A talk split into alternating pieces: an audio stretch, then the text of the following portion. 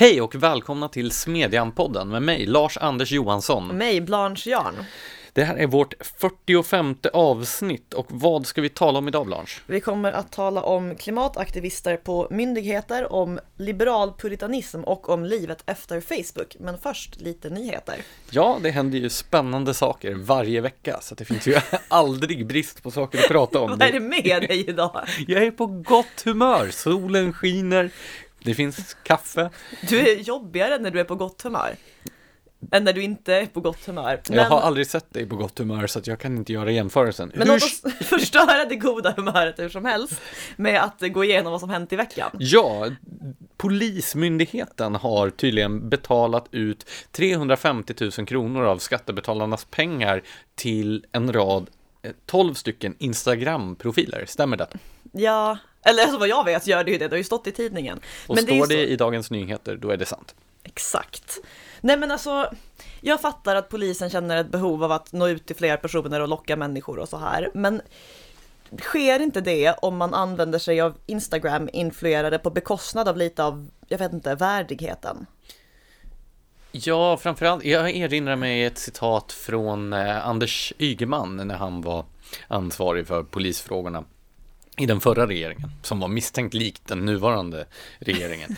Men han sa ju att det var ett problem med rekryteringsbasen till Polismyndigheten eftersom det fanns en överrepresentation av män från landsbygden med militär bakgrund. Det låter ju jätteproblematiskt. Vad är problemet med det? Ja, men jag tänker också så här, är det någon kategori som jag gärna ser utgör buffertzon mellan mig och en massa tungt kriminella personer så är det just män från landsbygden med militär bakgrund. Det låter ju som en utmärkt rekryteringsbas. Ja, alltså när jag tänker influencer, då tänker inte jag person jag vill ha mellan mig och brottsligheten. Nej, alltså det finns ju, eh, som ett socialt experiment så vore ju det väldigt roligt att låta Instagram-profiler utgöra buffertzon mellan hedliga medborgare och tungt beväpnade kriminella. Men om man tänker ur någon slags effektivitetssynpunkt så tänker jag att är, är det inte ett första urvalskriterium att vända sig till personer som själva aktivt söker sig till polisyrket? Jo, och om det är så få som gör det av personer som ja, men inte är i influencer-följarkategorin för att stereotypisera den lite. Är det så få sådana som söker sig till polisen, då kanske problemet ligger hos polisen. Då kanske den liksom har så dåliga jobbförutsättningar att det kanske är där man borde börja fixa till det lite.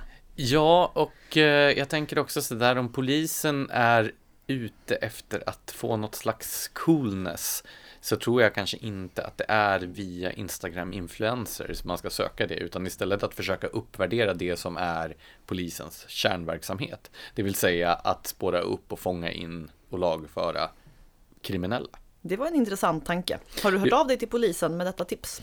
Eh, alltså det känns ju lite främmande när vår hjälte Dan Eliasson har lämnat myndigheten, men eh, det förstås. Förhoppningsvis så lyssnar de ansvariga på Smedjan-podden i detta nu. Här har vi ju en god nyhet. Fackförbundet Kommunal slutar ge pengar till Socialdemokraterna. Var det därför du var på så gott humör? Frågan är, är det här verkligen en god nyhet? Alltså, eh, man hade ju lätt kunnat tro att det beror på att eh, Kommunals medlemmar, liksom LOs medlemmar i största allmänhet, inte längre röstar på Socialdemokraterna i samma utsträckning som tidigare när klassröstning var, eh, liksom var mer regel än undantag. Men en annan tolkning är ju helt enkelt att, eh, att Kommunal utövar, eh, vad heter det?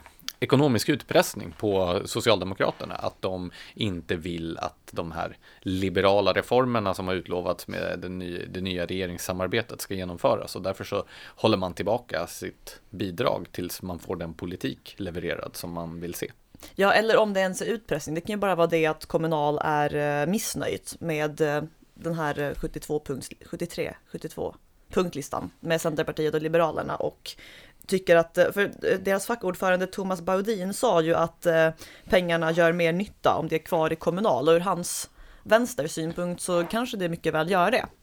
Alltså, om, om man skulle eh, om man skulle ta honom på orden så är det ju ett tecken på sundhet. Alltså den här symbiosen mellan fackförbund och politiska partier är ju djupt osund och hör inte hemma i ett demokratiskt samhälle. Men jag tror nog kanske att det finns mer av taktiska orsaker bakom att man håller tillbaka de här pengarna. Det som är riktigt intressant, det är ju i och för sig eh, hur fackförbunden kommer att agera i valrörelserna.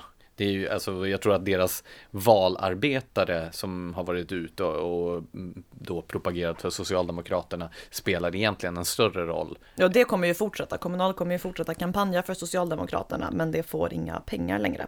Så det, så det tror jag gör större skillnad. Um, ett eh, annat parti som har varit ute i offentligheten det är ju Liberalerna i Stockholm som nu rustar sig för att ta emot terrorister från de, den islamiska staten. Alltså inte i Liberalerna utan i Stockholm.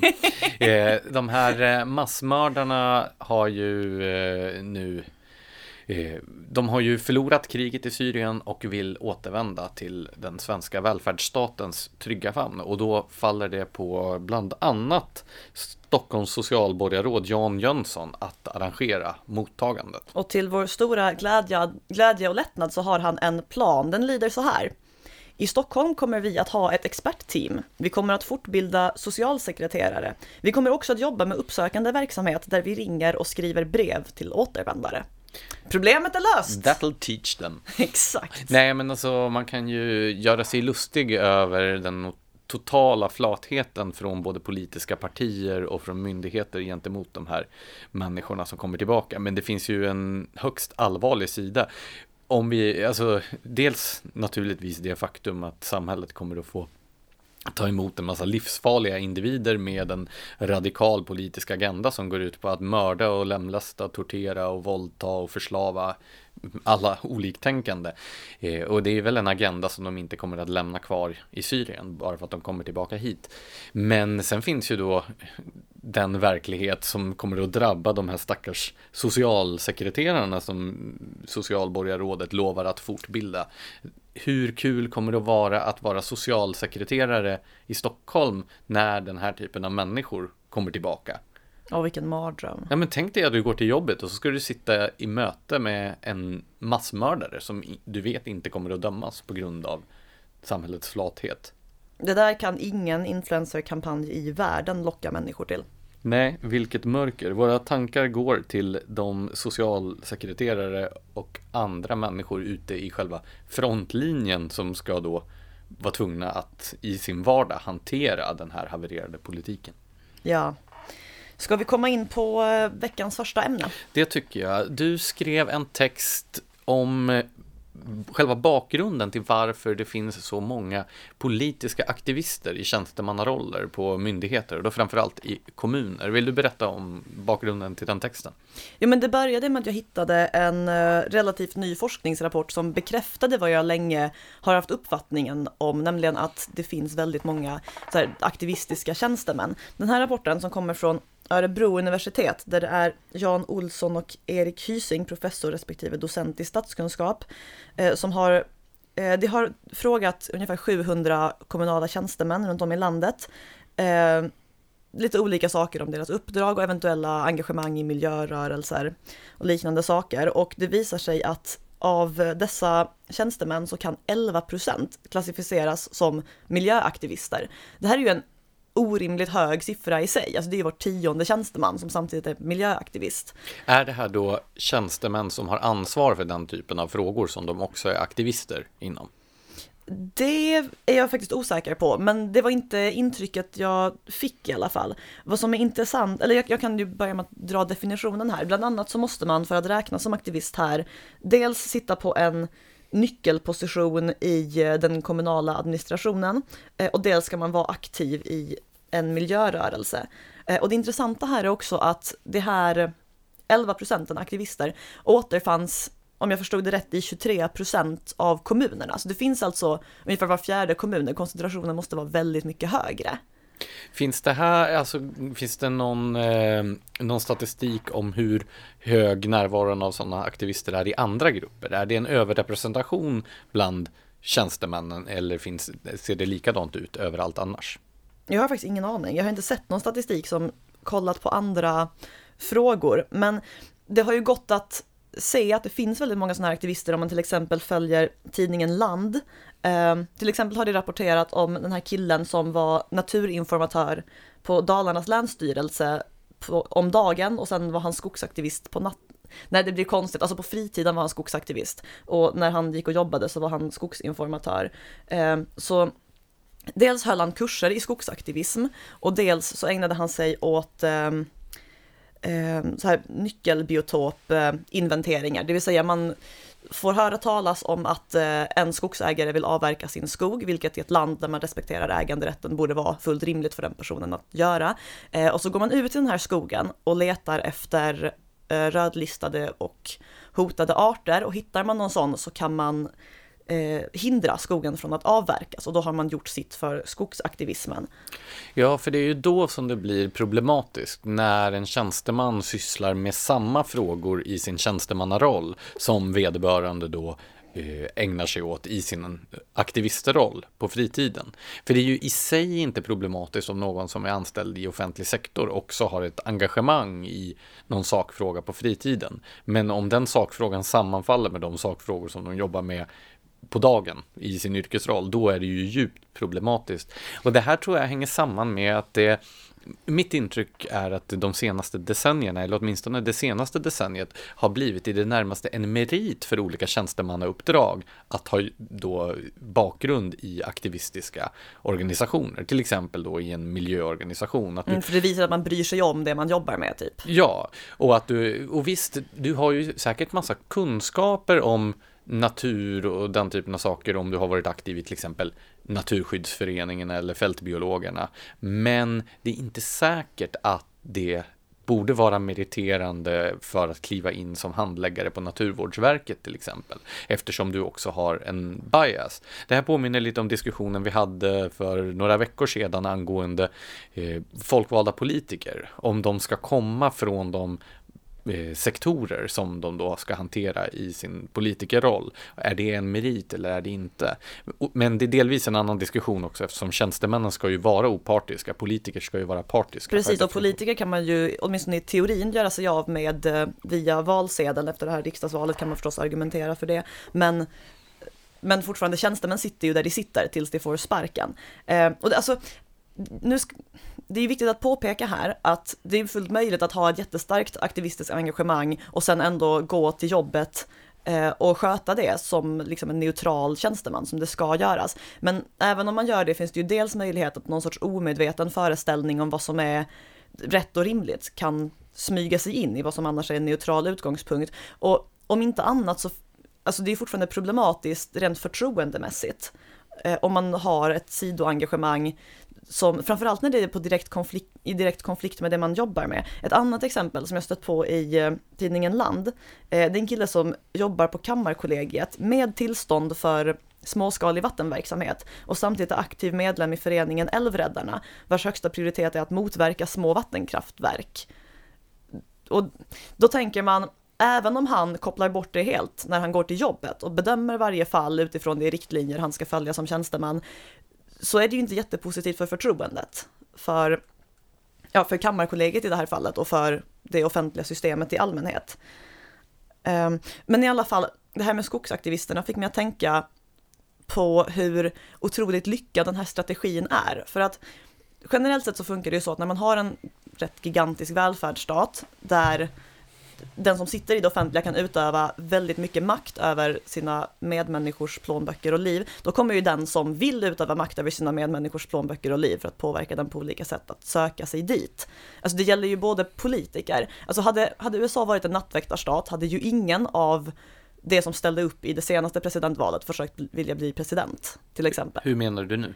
Men så här, om det enda den amerikanska presidenten fick bestämma över var polisväsende, försvar och och, eh, och rättsväsende. Men det inte fanns någon välfärdsstat och skatterna var extremt låga, det inte gällde särskilt mycket pengar i jämförelse med hur det ser ut idag, då tror jag att varken Hillary Clinton eller Donald Trump hade bara det här är vägen framåt för mig. Ja, alltså, den här idén om att eh, ta över institutioner och myndigheter, det går ju tillbaka till egentligen en, en 20-talsidé från den italienska marxisten Antonio Gramsci som menade att man skulle ta över eh, olika typer av befintliga samhällsinstitutioner istället för att då som eh, marxister hade resonerat tidigare göra en väpnad samhällsrevolution och ta över eh, produktionsmedlen i samhället, det vill säga fabrikerna och så vidare, så skulle man ta över olika sektorer. Och Gramsci, makten över tanken typ. Precis, men det här är ju eh, det här är ju ett steg Eh, Eh, ett steg längre. Här handlar det ju inte bara om eh, Gramscis idé om den kulturella hegemonin som skulle ersättas, även om det också naturligtvis har skett. Vi har ju talat om det tidigare med hur universitet och kyrka och eh, medier och så vidare har blivit eh, då kommandohöjder för politiska aktivister. Men i det här fallet så handlar det ju om att man genomdriver sin politiska agenda konkret i sin tjänstemannaroll istället. Så här är det ju inte makten över tanken utan här är det ju den faktiska politiska tillämpningen. Ja, alltså jag slogs när jag läste om det här av hur många olika rörelser, så lobbyrörelser, folkrörelser och så, som har fått ett sånt, det har verkligen så här borrat sig in i makten, satt sig där och fått extremt mycket inflytande. Um, jag tänker till exempel på men, antivapenaktivisterna, vi har pratat om det här massor av gånger i podden, de sitter på Polismyndigheten och har en ärligt talat rätt dubiös inställning till lagtext i olika fall för att kunna neka personer som egentligen har rätt att bära vapen, eh, vapenlicens. Men jag tänker även på det här eh, 261 eh, opolitiska tjänstemännen på UD som skrev det här eh, brevet som, du vet, för öppenhet etc. Men vad det i praktiken var var ju ett illa förtäckt stöd för Socialdemokraterna. Um, jag har ju sett en liknande tendens också när jag har varit ute och debatterat trafikfrågor. Och eh, då dyker det ju alltid upp, om man till exempel skriver någonting på Twitter om att man inte bör då aktivt motverka människors framkomlighet med för privatbilar, då dyker det alltid upp en viss kategori män mellan 35 och 50. Eh, de har inte sällan profilbilder där de är iförda sådana här åtsmitande nylonkläder. Ja. Och de anger alltid också i sin Twitter-bio att de är cyklister. Vilket... Eller ännu värre, att de brinner för cykling. Ja. Det är så sjukt, hur kan man brinna för ett färdmedel? Alltså, ja. ja. det kan man väl få göra om man vill. Men det är ändå någonting lite skevt att man känner sig, i den korta, korta Twitter-biografin, så det man vill lyfta fram, det är hur man tar sig till jobbet. Men... En av mina topp fem egenskaper, min cykel. Ja, men i alla fall, det det som jag har noterat bland de här väldigt aggressiva cykelmännen som alltid dyker upp så fort trafikfrågor diskuteras, det är att en stor andel av dem jobbar inom trafikplanering och på stadsbyggnadskontor och så vidare. Eller på konsultbyråer som anlitas av trafikplanerare och och eh, stats, eh, stadsbyggnadskontor. Så att det här är ju människor som inte bara sitter och rasar mot alla som inte är cykelfanatiker på, eh, på sociala medier, utan som aktivt också påverkar besluten. Och det är ju inte bara så att de eh, utformar tillämpningen, de skriver ju också underlagen till politikerna. Det är ju inte sällan som politikerna är mer eller mindre gisslantagna av tjänstemännen. För politiker kommer och går, de hinner knappt sätta sig in i frågorna och sen är de helt och hållet beroende av de här då förment opolitiska tjänstemännen som kan driva sin egen agenda oavsett färg på politiken. Ja, vissa skippar ju att gå via lobbygrupp eller via tjänstemännen och går direkt till lobbygruppen. Jag tänker på när den före detta folkhälsoministern Gabriel Wikström tillträdde och inledde sin bana med att skriva en debattartikel tillsammans med nykterhetsorganisationen IOGT-NTOs förbundsordförande, där det tillsammans fastslog regeringens linje i gårdsförsäljningsfrågan. Alltså egentligen är det ju extremt sunkigt att en politiker och en lobbyist tillsammans bara, det här är vad regeringen ska göra nu. Men folk reagerade liksom inte på det, vilket får mig att tro att det här är rätt, alltså inte ses som, särskilt, som så konstigt som det borde ses. Alltså jag tror ju att det beror på att under hela efterkrigstiden, eller egentligen ända sedan 30-talet, så har den här korporativistiska idén om att olika särintressen och grupper i samhället ska företrädas av intresseorganisationer, den är ju ett fundament i det socialdemokratiska samhällsbygget. Och alla möjliga myndighetsuppdrag har ju lagts ut också på, på intresseorganisationer. Och det finns ju naturligtvis fördelar med den ordningen också. Att det är de som kan frågorna bäst som eh, också får i uppdrag att handha dem. Men det blir ju problematiskt när medborgarna inte kan påverka den agenda som drivs av myndigheterna. Det är sant. Så jag tänker att till dels handlar det här helt enkelt om att den som vill påverka i en fråga genom att få andra att bete sig som de själva skulle vilja, det söker ju sig till det offentliga för att det är där de kan utöva den sortens makt. Och dels tror jag det handlar om en så strategi som, det var ju 68-vänstern framförallt som gjorde eh, Gramscis eh, modell med att göra revolution inom institutionerna så att säga, till en grej. Det var ju en eh, studentaktivist från Västtyskland, Rudi Dutschke, som populariserade det här under termen den långa marschen genom institutionerna. Det funkade väldigt bra för 68-vänstern och sen har andra rörelser kommit och adopterat samma metod. Jag vet inte riktigt vilket som är den viktigaste förklaringsmodellen av de här två, men jag tror båda två spelar roll. Och därför tänker jag också att det enda sättet att göra sig av med den här problematiken, för det är ju ett problem med de aktivistiska tjänstemännen, det är att krympa den offentliga sektorn så mycket att den inte längre lockar människor som vill utöva den här makten över andra. Jag tror ju också att man bör återinföra ämbetsmannaansvaret, det vill säga mm. att tjänstemän kan hållas ansvariga för huruvida de lever upp till den neutralitet och höga standard som ska finnas inom skattefinansierad verksamhet. Ja, det borde ju göras alldeles oavsett. Det är ju orimligt att man inte är ansvarig för vad man gör på sitt eget jobb. Jag tror också att den här eh, tendensen, vi ser ju en parallell inom media där då eh, journalister som bara gör sitt jobb, stretar på, försöker bedriva seriös klassisk journalistik, inte når samma publika framgångar som de då som profilerar sig själva framförallt genom att ge uttryck för åsikter. Och nu pratar jag alltså om nyhetsjournalister, inte om eh, om ledarskribenter och kulturjournalister och sådana som då per definition jobbar med att uttrycka åsikter. Utan sådana här, ja men ta en sådan som Niklas Orenius till exempel. Eh, eller han den här eh, kriminalreporten på Aftonbladet som skriver någon slags ledartexter under förtäckt namn.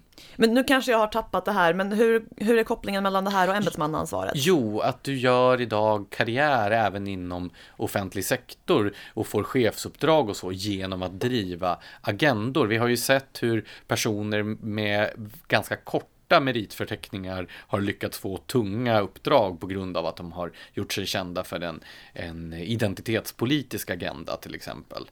Att det är att vara aktivist är numera en merit, inte bara bland journalister utan även bland tjänstemän.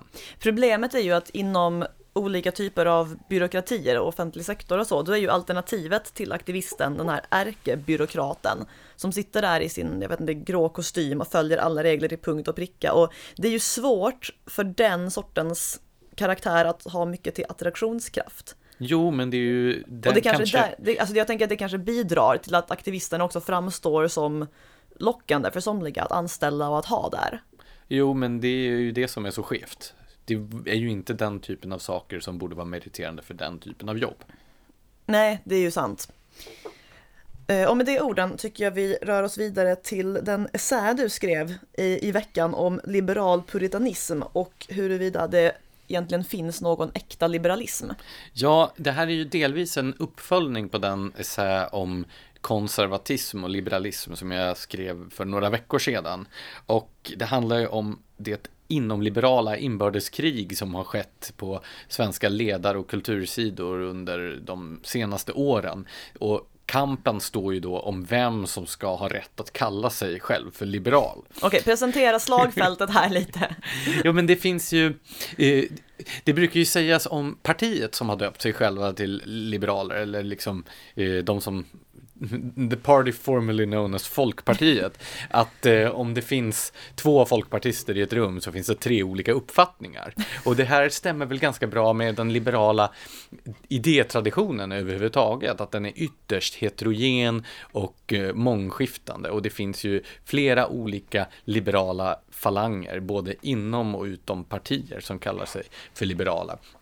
Därför är det ju så märkligt då att under de senaste åren i den svenska debatten så har representanter för samtliga av dessa falanger föresatt sig att då fula ut de som tillhör de andra liberala falangerna och mena att de inte är riktiga liberaler. Och istället då för att diskutera eh, ja, men sakpolitiska frågor, istället för att diskutera hur olika eh, liberala principer kan vägas mot varandra när det uppstår målkonflikter, så diskuterar man huruvida någon är en sann och renlärig liberal. Eh, författarinnan Lena Andersson kommer nu med en bok på Liberal Debatt, eh, alltså förlaget Liberal Debatt, eh, om några veckor med titeln om falsk och äkta liberalism. Och det, alltså det är ju ett tecken i tiden.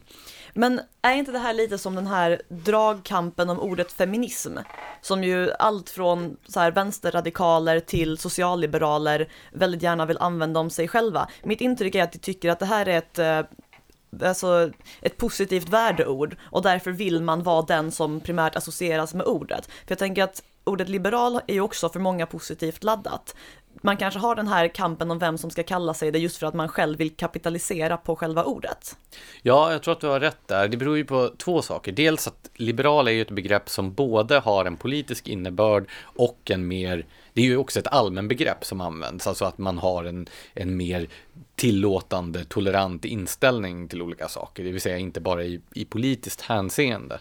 Men sen i, i den politiska bemärkelsen så hänger det väl samman också med liberalismens långa framgångssaga, att det, har, det är i mångt och mycket liberal ideologi som har skapat samhällen som fungerar bättre än några andra samhällen i mänsklighetens historia och framförallt då sen de realsocialistiska experimenten kollapsade i, sl i slutet på 80-talet, början på 90-talet, så har liberalen varit eh, som någon skrev, the only show in town. Och då är det ju viktigt då för olika liberala falanger att visa att det är just deras liberalism som ska kunna eh, få erkänsla för allting det är bra och det som inte fungerar det skyller man på, på andra personer.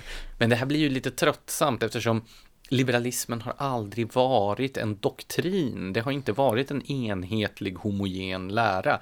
Inte när den först växte fram under upplysningstiden och inte under 1800-talet när ideologierna formerades och inte idag. Men då är ju frågan var man drar gränsen för vad som kan räknas som liberalt eller inte om det är en så heterogen rörelse där man inom rörelsen kan ha så diametralt motsatta uppfattningar om saker. Så, så här, hur definierar du liberalism i så fall? Det som är själva utgångspunkten är en individualistisk syn på människan och att politikens uppdrag är att tillhandahålla ett ramverk inom vilket den enskilda individen har så stor frihet som möjligt. Passar inte det rätt bra in på mycket konservatism också dock? Fast konservatismens utgångspunkter är annorlunda och det diskuterade jag ju i den tidigare essän. Medan konservatismens primära projekt, om man ens kan tala om ett konservativt projekt, är att motverka radikalism och rationalism och slå vakt om då eh, gemenskaperna, civilsamhället, så är det liberala projektet, alltså värna individens fri och rättigheter, både gentemot stat och myndigheter, men också gentemot civilsamhällets gemenskaper. De gånger som liberalism och konservatism hamnar i konflikt, då är det ofta när en gemenskap i till exempel civilsamhället, vi kan säga familjen eller församlingen eller släkten, lokalsamhället, hamnar i konflikt med den enskilda individen. Och här är ju då den stora om man ska vara väldigt schematisk, den stora inom liberala konflikten handlar ju om synen på negativ och positiv frihet. Det vill säga eh, om man med politiska medel också kan befria den enskilde från eventuellt förtryck och begränsande faktorer i de här gemenskaperna som inte tillhör staten. Ja, det där blev ju lite abstrakt, alltså positiv frihet handlar ju om att få möjlighet att göra saker som kräver någonting av ens medmänniskor. Man kan ju befria människor från oönskade gemenskaper genom att exempelvis lagföra våld och tvång. Jo, precis, men det finns ju då enligt den socialliberala traditionen, olika typer av, alltså traditionen i sig kan ju vara begränsande menar man.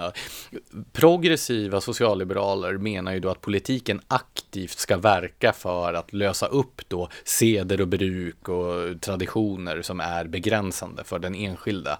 Det finns ju, det finns ju en slags rationalistisk liberalism som menar att det finns en väg att gå framåt. Det är moderniteten som ska befria människor och då ska man sopa ut gammalt mög. Men alltså, du sa mög! Jag har lärt mig. skånskt ord, jag blir så stolt. Nej men alltså, jag tycker dock när man kommer ut dit, och nu menar jag alltså inte till Skåne utan till det här att man ska befria människor från olika typer av traditioner och samhällsstrukturer eh, som inte är tvingande det är ju att, alltså då tycker man börjar röra sig ut i ett gränsland mellan liberalism och socialism. För att som jag ser det så finns det, så är en av det, det finns ett antal principer man som liberal nästan måste värna. Och man kan göra det på olika sätt och med olika tolkningar, men en av dessa är att man ska utgå ifrån att individen vet bäst vad som är bäst för honom eller henne. Och om man börjar begränsa, alltså om man börjar underkänna människors fria val, det, alltså, jag har svårt att passa in det i det liberala ramverket. Ja, det är ju det klassiskt liberala argumentet. En socialliberal skulle ju då invända att eftersom människan är felbar så är det det övriga samhällets uppgift att då hjälpa den enskilde att inte då fastna i till exempel eh, alkoholmissbruk som är en frihetsinskränkning. Nu är det ju tur att politiker själva inte är felbara så att det kan åtgärda alla felbara människors misstag. Men det är ju därför också som det blir så Eh, ja, e-, ett exempel på den här eh, liberala debatten som har förekommit nu, det var ju då den pennfäktning om liberalism och konservatism som har ägt rum mellan Joel Halldorf, teologen och ledarskribenten på tidningen Dagen, eh, som skrev på Expressens kultursida om liberalismens själsliga, nej, liberalismens den tomma liberalismen skrev han om. Och sen svarade Mattias Svensson, som ju brukar skriva i Smedjan ibland, eh, i kulturtidskriften Opulens om då konservatismens själsliga tomhet. Det var lite så här, men du då? Men argument. vad är det här tänkt att innebära? Hur är en ideologi själsligt tom? Jo, eh, för eh, alltså medan Joel Halldorfs argument är att liberalismen eh, har gjort sig själv irrelevant för att den inte ge, eh, levererar en helhetslösning på alla mänsklighetens bekymmer. Och därför, så, men, och därför så är den tom, att den bara tillhandahåller ett ramverk för hur samhället ska funka i politiskt och ekonomiskt avseende. Det låter ju jättebra. Ja, och det, är, det har han ju rätt i. Det är ju det som är liberalismens styrka, inte dess svaghet. Men då invänder Mattias Svensson att nej, det är i själva verket konservatismen som är tom. Och sen så levererar han en väldigt hemsnickrad definition av konservatism som går ut på att konservativa vill förbjuda saker och ting.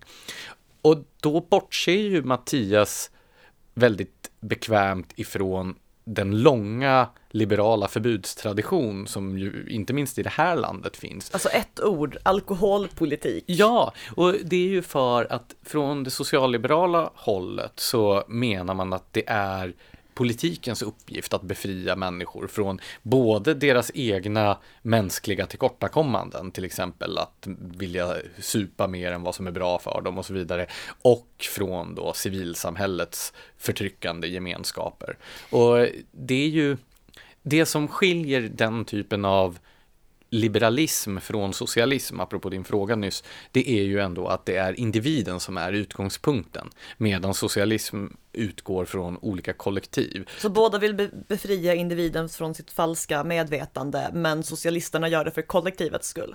Nej, eh, socialisterna vill befria kollektivet medan de här socialliberalerna vill befria individen. Så att det finns en spänning där. Men det är ju ändå så att socialismen växte fram ur liberalismen en gång i världen. Så att det är ju inte så att det finns vattentäta skott mellan de här, eh, de här olika idériktningarna. Och det är därför också som det är så missriktat att försöka eh, då i efterhand mejsla fram en enda sann liberalism. Jag menar, många av de stora tänkare som vi idag räknar till den liberala idétraditionen, Adam Smith och John Stuart Mill och så vidare, hade ju inte passerat genom DN Kulturs nålsöga när de genomförde den här så kallade granskningen av Fast liberala... vem hade gjort det utom DN Kultur? Nej, men det, ju, det blir ju så absurt när man håller på. Jag menar, John Stuart Mill som menade att eh, ett fritt och liberalt samhälle bara kunde genomföras i ett samhälle med en någorlunda enhetlig kultur och ett gemensamt språk. Hade han passerat DN Kulturs granskning till exempel? Jag tror inte det. Var John Stuart Mill en riktig liberal? Var Adam Smith en riktig, en riktig liberal? Han kallade väl sig inte ens liberal Nej, själv. det gjorde han inte. Så att den där typen av definitionsförsök är ju bara, de är både anakronistiska och eh, meningslösa. Ja, meningslösa är det ju inte det att det kan vara strategiskt smart att genomföra dem. Alltså ur ett idéhistoriskt perspektiv är det ju dumt, men ur ett partistrategiskt perspektiv så tror jag att jag menar, Liberalerna kan väl ha vunnit en del på att eh, appropriera termen liberal. Alltså jag menar ju att Liberalerna har absolut rätt att kalla sig för liberaler. Däremot så kan man ju kanske vinna på att precisera vilken sorts liberalism man talar om. Om man då, man kan ju börja med att utgå från om man pratar om socialliberalism eller klassisk liberalism och sen har ju varje sån här övergripande inriktning en massa underinriktningar om man verkligen är intresserad av idémässigt hårklyveri. Men att göra så som till exempel professorn i praktisk filosofi, Erik Agner, gör i Expressen Kultur, att då försöka eh, påskina dels då att eh, Ja, han skriver ju det här som jag bemötte redan innan han skrev det, nämligen att liberalism och konservatism skulle vara varandras motsatser och omöjliga att förena. Det argumentet bemötte jag ju i ett tidigare poddavsnitt. Men eh, det argument som han då anför för det, det är eh, Friedrich Hayeks uppsats Why I am not a conservative som återfinns i slutet av vissa upplagor av eh, eh Constitution of Liberty från 1960. Och det är ju en uppsats som, om man läser den i dess helhet, snarare talar för att liberalism och konservatism går att förena eftersom eh, Hayek använder ju där en otroligt snäv definition av vad han menar med konservatism. Han han sorterar ju bort till exempel hela den anglosaxiska konservativa traditionen. Och det är ju den bästa konservatismen. Ja, och den konservatism som ju påminner extremt mycket om Hayek själv. Ja, om Hayeks egna ståndpunkter som han har redogjort för i hela det här verket som den eh, uppsatsen kommer i slutet på. Eh, och sen så, så säger han ju att den amerikanska formen av liberalism är ju inte heller riktig liberalism, utan det är radikalism och socialism. Så att han använder ju andra begreppsdefinitioner definitioner än de som är vanliga i den debatt som vi för i Sverige idag. Så att Agner då försöker argumentera för att den uppsatsen är ett bevis på att liberalism och konservatism inte fungerar, det är ju, det är ju helt, eh, helt felaktigt. Och som eh, och som eh, Johan Hakelius påpekar i ett svar till Agner i eh, magasinet Fokus så kom ju Hayek också senare i livet att ganska mycket förlika sig med sin egen, sina egna konservativa drag. Så att den där uppsatsen är ganska icke talande för Hayeks egen hållning. Plus också att stora delar av dagens konservativa lutar sig ganska tungt på på Hayeks tänkande, inte minst hans idé om den spontana ordningen och så som ligger nära en tänkare som Edmund Burke. Vilken jag i och för sig snarare betraktar som en klassisk liberal än en konservativ. Så det, Sitter du och sätter etiketter på den nu? Ja, nej men det här visar ju hur otroligt svårt det är med den här typen av gränsdragningar. Om man ska hitta, alltså själva kärnan i det jag försöker säga i min essä är att det finns inte en liberalism, precis som det inte finns en konservatism. Och alla sådana här försök att renodla det till någon slags stel doktrin som aldrig går att förändra kommer ju både att missgynna den debattör som gör försöket, men också den liberala idéutvecklingen. Jag ja, det är lite så här ideologisk historierevisionism. Ja, för att man ska ha ensamrätt till ett begrepp. Jag tror ju istället att vägen framåt, både för socialliberaler, klassiska liberaler och konservativa, är att börja diskutera sakfrågor utifrån liberala principer och att erkänna att det finns målkonflikter. Om vi då tar den här migrationsdebatten som har varit så otroligt infekterad i liberala kretsar.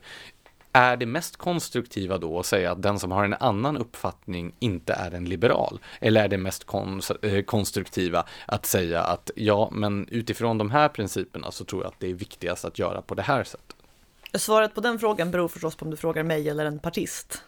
Ja, och sen så är det ju väldigt fascinerande för partier som sysslar med sakpolitik, eller åtminstone borde syssla med sakpolitik, de tenderar ju att byta uppfattningar över tid. Och när man håller på på det här sättet och brännmärker politiska motståndare och kallar dem för fula saker och sådär, så blir det ju ganska oklädsamt sen när det egna partiet byter ståndpunkt i sakfrågor och kanske rent av intar ståndpunkter som nyss var antiliberala. Jag har ingen aning om vad du syftar på nu. Så um, jag tror att eh, lite mer ödmjukhet och hederlighet skulle gynna den inom liberala eh, idéutvecklingen. Men bra, då har vi löst eh, Liberalernas problem. Ska vi ta oss an nästa problem? Facebook. Eh, Facebooks problem, eller vårt problem med Facebook. Facebook som problem. Nej men problemet med Facebook. Du har skrivit om det här. Ja, jag har skrivit om det som Mark Weinstein kallar för the creepy stuff. det där är så bra uttryck. Det är så Ja. banalt, men det är så bra. Ja, nej men det har ju under ganska lång tid funnits ett bubblande missnöje med Facebook och dess ökande tendenser till åsiktslikriktning och så vidare. Eh, Och även då Eh, hur man försöker styra användarnas beteenden på alla möjliga sätt, inte bara åsiktsmässigt. Eh, det kan vara en delförklaring till att Facebook faktiskt har, att Facebook-användandet faktiskt har minskat i Sverige under de två senaste åren.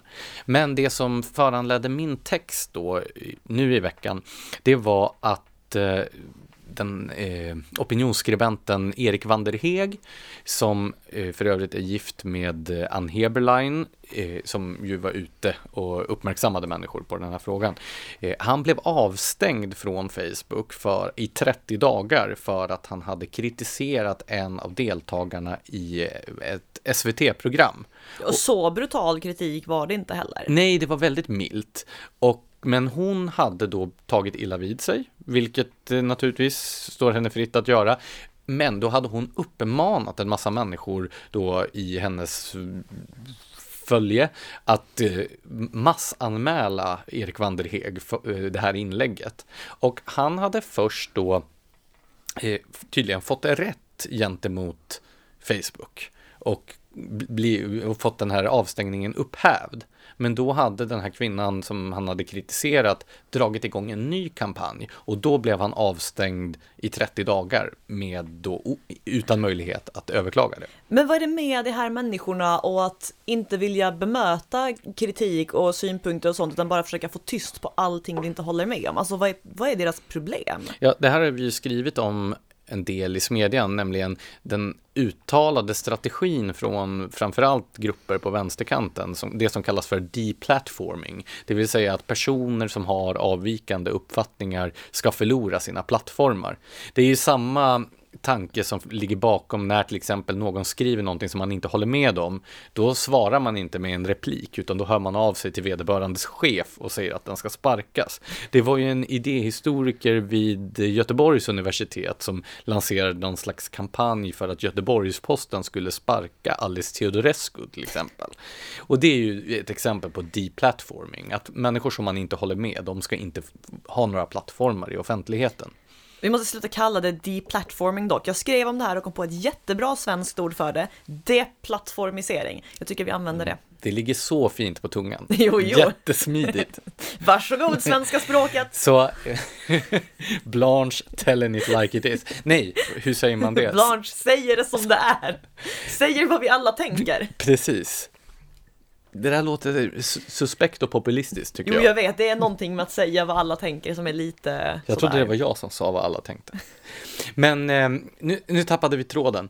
Eh, deplattformisering, ja, och Facebook har ju då blivit ett, eh, ett redskap där det här funkar ganska bra eftersom deras system med massanmäl eller deras system med anmälningar gör att om tillräckligt många personer anmäler ett inlägg så kommer det inlägget automatiskt först att tas bort och sen så genomförs det någon slags mänsklig granskning. Men jag är inte ens säker på att den genomförs av någon som eh, förstår språket. Alltså det mesta sker ju per automatik. Och det där är också en så märklig idé att det, om du har rätt eller inte, det handlar om hur många som håller med dig. Det är ju en väldigt dålig utgångspunkt för vad som är rätt och inte. Ja, men sen så har ju du tidigare också skrivit om hur hur tidigare Facebook-anställda har vittnat om hur det här sociala nätverket eh, aktivt har motarbetat konservativa åsikter, till exempel. Att det finns en slagsida där. Och då råder det olika, Facebook själv, själva förnekar ju naturligtvis detta och det råder lite olika uppfattningar om den här slagsidan beror på att man aktivt eh, motverkar konservativa åsikter eller om det är en en konsekvens av de här automatiska funktionerna i Facebooks algoritmer. Men det finns en politisk slagsida i nätverket. Ja, alltså vad jag funderar på är hur mycket av det här, alltså av Facebooks slagsida som är en agenda och hur mycket som är eh, ja, men en snarast omedveten produkt av Silicon Valleys åsiktskorridor. Alltså Silicon Valley som är det här området där alla techföretag, alla, men väldigt många av USAs stora techföretag håller till. Det har ju det har ju utvecklats en oförmåga där att inse att det själva inte är mitt i, mitt på det ideologiska spektrumet utan ganska långt till vänster. Eh, jag tänker på en annan grej jag har skrivit om i smedjan, eh, Google-ingenjören James Damore, som fick, det här är så ironiskt, det här är vad han skrev på eh, någon så här intern kommunikationsplattform. När det kommer till mångfald och inklusion har Googles vänstervridning skapat en politiskt korrekt monokultur som vidmakthåller sitt grepp genom att skambelägga personer med avvikande mening till tystnad. Det skriver han och Google bara, vi avskedar dig. Så ironin i det här. Men det där är också ett tecken på att det finns en, en uppfattning, alltså man står så långt till vänster att man inte uppfattar rätt normala åsikter som rätt normala utan som väldigt långt ifrån vad vi står för och därför ja, tystar eller gör sig av med. Det kan ju ske omedvetet också tänker jag. Ja, och det handlar ju inte bara om alltså, att man står väldigt långt till vänster. Jag tror också att det handlar om en slags, alltså att det är mer eller mindre kulturella frågor. Jag tänker på när jag jobbade på Sveriges Television och alla mina kollegor på en av redaktionerna jag jobbade på, förutom en, bodde på Södermalm. Alltså det var precis som den här nidbilden som målas upp alltså, av Varför håller folk på och bekräftar fördomar på det här sättet? Ja, och där var det ju sådär att eftersom många av de här människorna bara träffade personer som var exakt likadana som de själva så reflekterade de inte ens över om det fanns en politisk slagsida. Så jag tror att det kan finnas en, en liknande tendens här. Eh, men det stora problemet med Facebook då är ju egentligen inte om de har en politisk tendens eller att de underlättar för människor att, att eh, eh bedriva den här typen av deep nej, deplattformisering. Eh, utan det stora problemet är ju att Eh, de har i det närmaste skaffat sig en monopolställning just för att tillhandahålla infrastrukturen för det offentliga samtalet. Så Facebook utgör ju mer eller mindre ramverket för offentligheten. Olika, alltså de traditionella mediehusen är ju beroende av de sociala plattformarna och framför allt Facebook för eh, att nå ut till publiken. De flesta människor går ju inte in på tidningarnas första sidor utan de får ju länkar till artiklar via sociala medier. Och där såg vi i början av, av eh, förra året när Facebook förändrade sin algoritm hur många små medieaktörer på nätet mer eller mindre gick under för att de förlorade så otroligt mycket av sin trafik när Facebook prioriterade ner deras typ av innehåll. Ja, jag tror inte bara att tidningarna är beroende av Facebook som infrastruktur, utan jag tror att även det parti som skulle kapa sin Facebook-närvaro skulle ligga illa till inför nästa val. Ja, så är det ju naturligtvis. Alltså det är partier, det är opinionsbildare och det är olika medieaktörer. Och det är ju väldigt problematiskt då om man kan få en, eh, en opinionsbildare som Erik van der Heeg avstängd i 30 dagar från sin viktigaste kanal.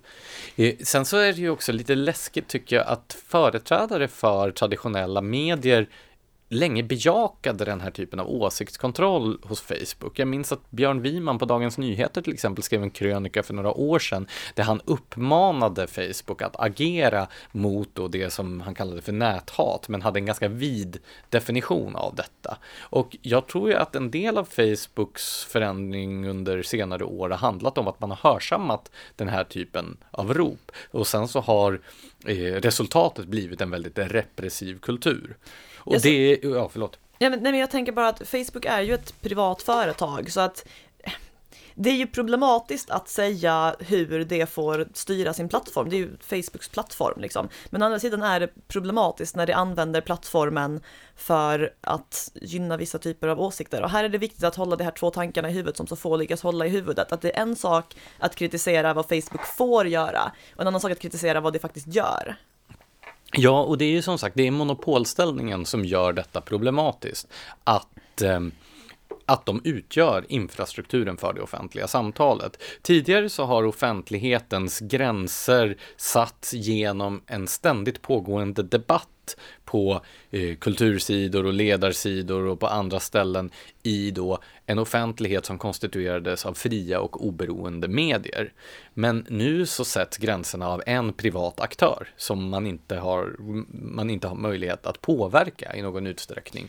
Och det skapar en väldigt farlig situation, för den här aktören är ju inte bara en infrastruktur, den är också själv en aktivist och en aktör med en egen agenda. Vilket naturligtvis ett privat företag måste ha. Men om man lämnar hela det offentliga samtalet i händerna på den här aktören blir det problematiskt. Ja, alltså jag kommer ihåg eh, när jag var liten och sociala medier var en ny grej. eh, nej men alltså där i mitten av 00-talet eller slutet av. Eh, då var det jättemånga som var så positiva till det här. Alltså man förväntade sig att sociala medier skulle vara en så här revolutionerande god kraft för demokrati och det skulle kunna användas av vanliga människor för att organisera sig mot olika typer av förtryckare, organisera motstånd, sprida information. Och sen så har det blivit lite av den direkta motsatsen. Alltså sociala medier har snarare hjälpt politiker på bekostnad av väljare. Du kommer ihåg den här Cambridge Analytica-skandalen när det hade riktat budskap så med sån kirurgisk precision mot enskilda grupper att det är möjligt att få totalt olika budskap från samma mottagare och aldrig veta att budskapet är dubbelt. Det är ju ett demokratiproblem eh, och det har gjort det mycket lättare att sprida desinformation och alltså överhuvudtaget varit dåligt för det demokratiska samtalet. Och det där är så typiskt. Man förväntar sig alltid att det här nya digitala grejerna som kommer ska vara positiva och sen blir det alltid pannkaka.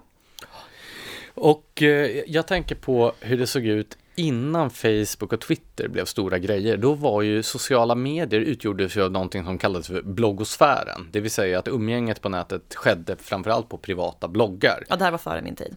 Ja, det var ju, ja men någonstans i mitten av eh, 2000-talet så var, hade ju bloggosfären sin storhetstid. Hade du en blogg?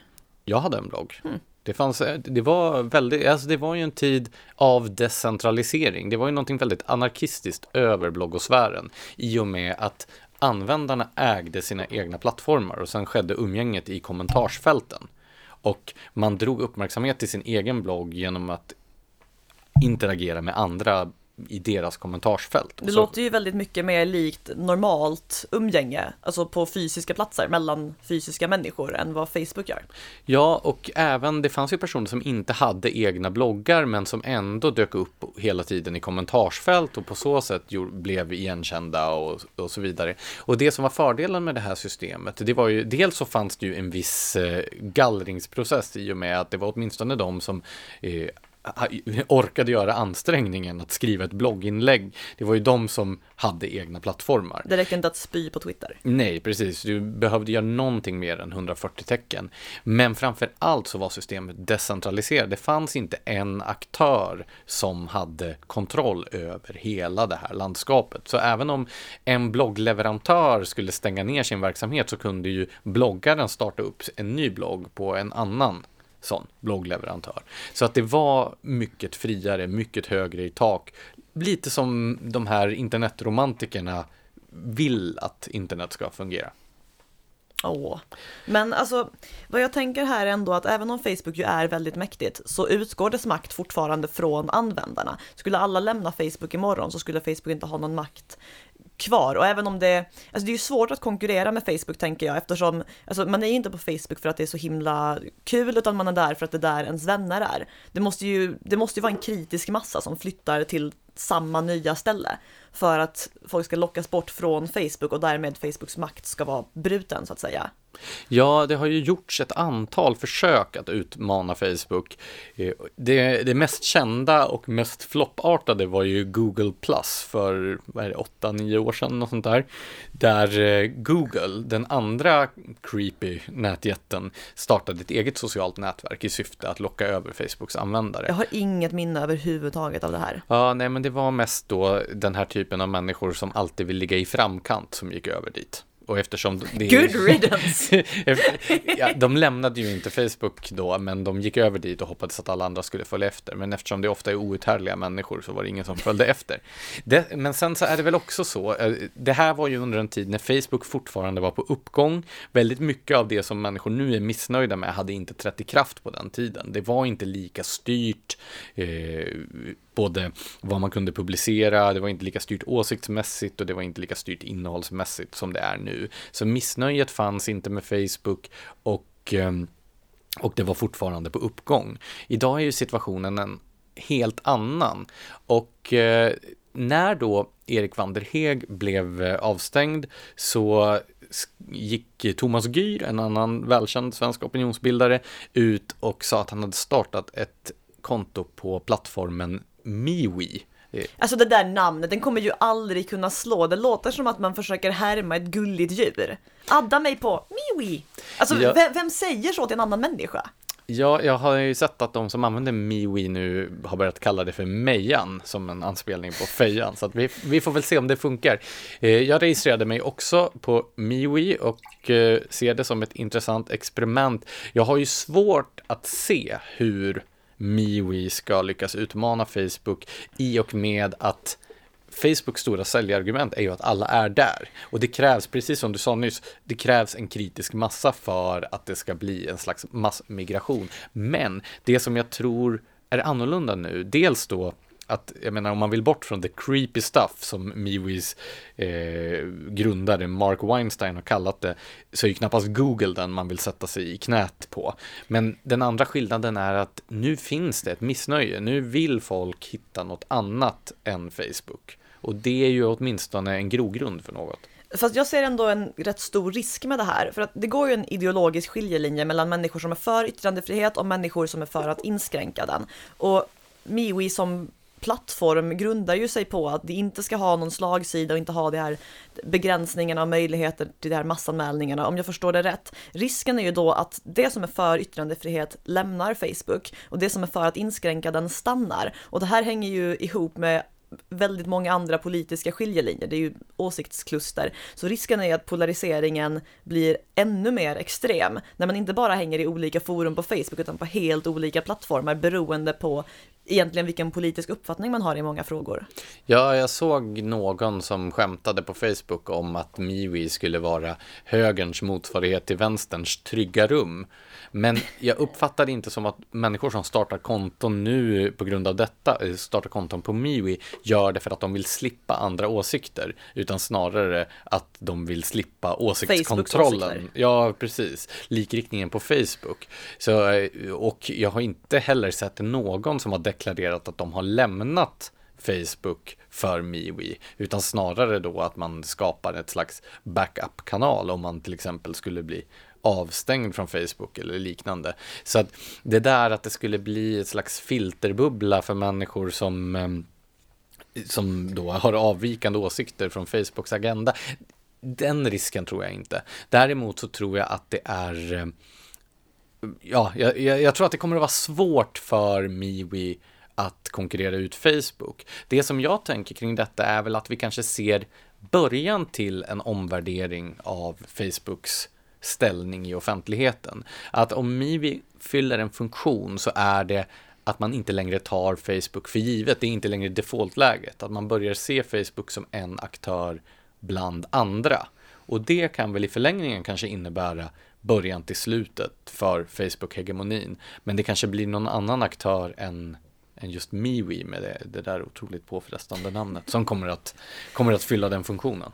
Okej, okay, jag skulle inte säga att vi har löst Facebook-problemet lika väl som vi löste liberalismproblemet. Men vad vi har lyckats göra är att ta oss igenom en hel episod, ett helt avsnitt, utan att du refererar till progrörelsen. Var jag inte inne på progrörelsen när vi pratade om myndigheter och aktivism? Jag tänkte på Alltså, det den i var- alla Det var fall. du säkert. Och då tänkte jag att det var helt sjukt. Ja, så vår lyssnare som hade kommenterat för några avsnitt sedan om att han hade startat ett ölspel där han sitter och dricker varje gång. Han kan nu ta sig ett järn. Mm, han blir inte besviken. Eller en öl kanske. Det var, nej, det var ett dryckesspel, så ett järn går bra. Bra, då har vi kommit fram till det också. Ja, mer Ska järn. vi eh, röra oss vidare till eh, veckans lyssnarkommentar? Ja, du skrev ju om, em, om självförsvarsspray i veckan också. Eh, om att den svenska lagstiftningen, alltså vapenlagstiftning kring den här typen av självförsvarssprayer utgår från något slags önsketänkande snarare än den faktiska verkligheten. Och att människor är mer hjälpta i ett skarpt läge av att ha en självförsvarsspray än av ett värdegrundsdokument någonstans i en kommunal byrålåda. Det var Fin sammanfattning. det var sammanfattning av texten. Yes. Och då har en Eva Högberg kommenterat din text. Så här lyder hennes kommentar. Jättekul att bli nersprejad av någon som tänker råna en. Punkt, punkt, punkt. Låter som Blanche bara tänkt en av tankarna. Ah, alltså jag orkar inte ens. Okej, så här. Grejen med rånare är bland annat att det struntar i vad som är lagligt och inte eftersom lagen redan förbjuder en från att råna folk och det uppenbarligen gör det ändå. Du menar att en rånare skulle kunna köpa en självförsvarsspray redan idag? Det är så extremt lätt att få tag på förbjudna pepparsprayer. Alltså, det, ja, det hade kunnat göra det, liksom, det är lättare än att hitta vapen på plattan. Alltså, problemet här är att här, folk som utgår från att allting som man själv skulle kunna ha skulle då plötsligt också en angripare kunna vända emot en. Angripare vänder redan de här sakerna mot en. Pepparspray är kanske inte, det är inte världens mest effektiva försvarsmedel. Orsaken till att många och alltså även jag argumenterar för att man ska få använda det, det är ju att det är ett, ett försvarsmedel som gör relativt lite skada och vad jag förstår ingen permanent skada alls. Det gör förstås också att en rånare ändå inte skulle vilja använda det. Sen är det ju inte, alltså ett vapen slår ju en pepparspray, men det är fortfarande någonting man kan ha nytta av även om rånaren inte skulle vilja använda samma vapen tillbaka. Ja, Du ser jätteskeptisk Nej, ut. nej, jag, jag bara tänker på att om jag skulle bli rånad så skulle jag väl föredra att bli nersprayad med pepparspray jämfört med att bli nedslagen med ett baseballträ eller skuren med en morakniv eller skjuten med ett hagelgevär. Jo, alltså om någon väljer bort sin pistol för en pepparspray, be my guest. Men, Eller alltså eh, kom inte att råna mig bara för det, men men, men den grundläggande invändningen är väl ändå det att eh, rånaren förmodligen struntar i vapenlagstiftningen redan idag. ja. Eh, och med de orden önskar Smedjans redaktion er en trevlig helg. Jag hoppas den blir helt sjuk. Tack för att ni har lyssnat.